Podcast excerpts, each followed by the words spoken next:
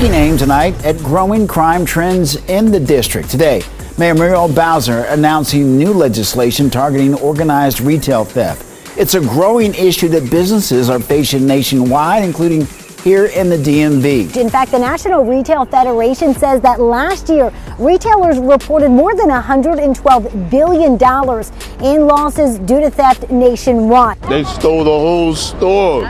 There's nothing in the store. Inside this CVS in Columbia Heights, you'll find empty shelves, bare freezers, and fridges, a result of repeated theft. Yo, I ain't never seen that in my life. The store isn't alone. Giant in Southeast DC is pulling name brand products from shelves due to theft.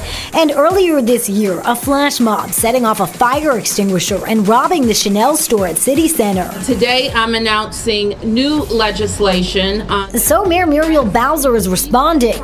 Monday, she announced the Act Now proposal of 2023, which in part creates criminal penalties for organized retail theft and establishes a new crime for directing organized retail theft. People want great businesses in their neighborhoods and they don't want to have to worry about those businesses being robbed repeatedly. The National Retail Federation tells DC News Now it applauds this type of legislation, but some shoppers are skeptical more penalties will make a difference. Anybody scared of that? You, you, as you see, we already know it's a penalty for stealing. People don't care they stole a whole store. They're still going to the store doing what they want to do. Tawana Edmondson believes more programs for kids and employment opportunities for adults are needed first. They talk talking a lot of uh, nonsense to me because I don't see any hands on hands. Today's legislation also makes it illegal to wear a face mask while committing a crime. We're talking about uh, a full ski mask, not one of those medical masks, and it also addresses loitering around open air drug markets. Hi, Steve here.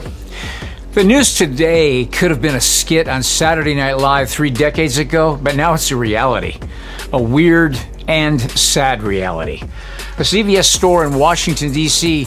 uses framed images of toilet paper instead of the real product on their shelves in an effort to stop people from stealing it. You must request some from an employee to get it. I'm, I'm sorry. There's no toilet paper over here. Are you talking to me? Yeah, I, I, just forgot to check. So if you could spare some. No, I'm sorry. What? No, I'm sorry, I can't spare it. You can't spare it? No, there's not enough to spare. Well, well, I don't need much. Just three squares will do it. I'm sorry, I don't have three squares now, if you don't mind. Crime is so bad in this Democrat run capital that this store and many others are now forcing customers to ask their staff if they can retrieve a roll of toilet paper out of the lockup for them. In this CVS, you have to press a button to summon a sales associate and then point to the picture of the toilet paper brand you wish to purchase. Then wait while they go get it for you. Hope you didn't need some in a hurry because you may be waiting a while. Podcaster Joey Mannarino posted photos of the store and said, I was in Barcelona, Spain a few months ago, and I saw Mac laptops sitting out in the middle of the store. This is how we have to live in America now? This is third world. Because theft and lawlessness is so rampant in DC and other big Democrat run cities, even things like toilet paper and toothpaste and even juice has to be locked up. Joey Mannarino says in New York City, they have to lock up mouthwash behind a plexiglass door. The Daily Mail reported on the pharmacy's dystopian move after weeks of a CVS store in D.C. was ransacked by up to 50 teenage looters who routinely attacked the store and pillaged its shelves. A CVS store on 14th Street in Columbia Heights, D.C., is so subject to constant theft that there's literally nothing on the shelves anymore. The company has decided to close 900 stores and gradually move online just to prevent losses from organized theft. The removal of items from shelves in crime ridden big cities has seen shoppers having to wait up to 40 minutes for staff to bring them basic products from lockups. A Target store in Queens is locking up razor blades and toothpaste. Customers are supposed to use a sensor device to get a clerk over to help them and unlock the door. Same in Minneapolis Target stores. You can't brush your teeth unless you get a clerk to open the door for you. Detergent, baby formula, healthcare items, all locked up in a Los Angeles Target. This guy posted on X what all that stealing says about America. We're used to seeing expensive jewelry secured behind glass or a few items behind convenience store counters. But lately, the amount of seemingly ordinary items, soap, ice cream, detergent, locked up in stores. They can't stop the theft.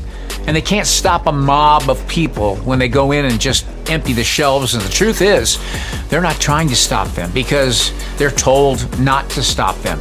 This is going to go on until there may not be any stores for you to go to shop at anymore. Maybe they just want us to buy everything online. I know Amazon does.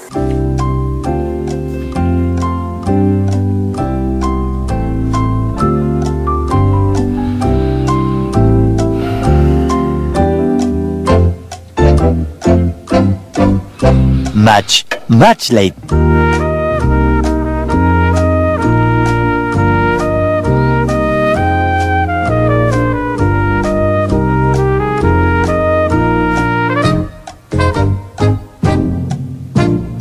Oh, thank you.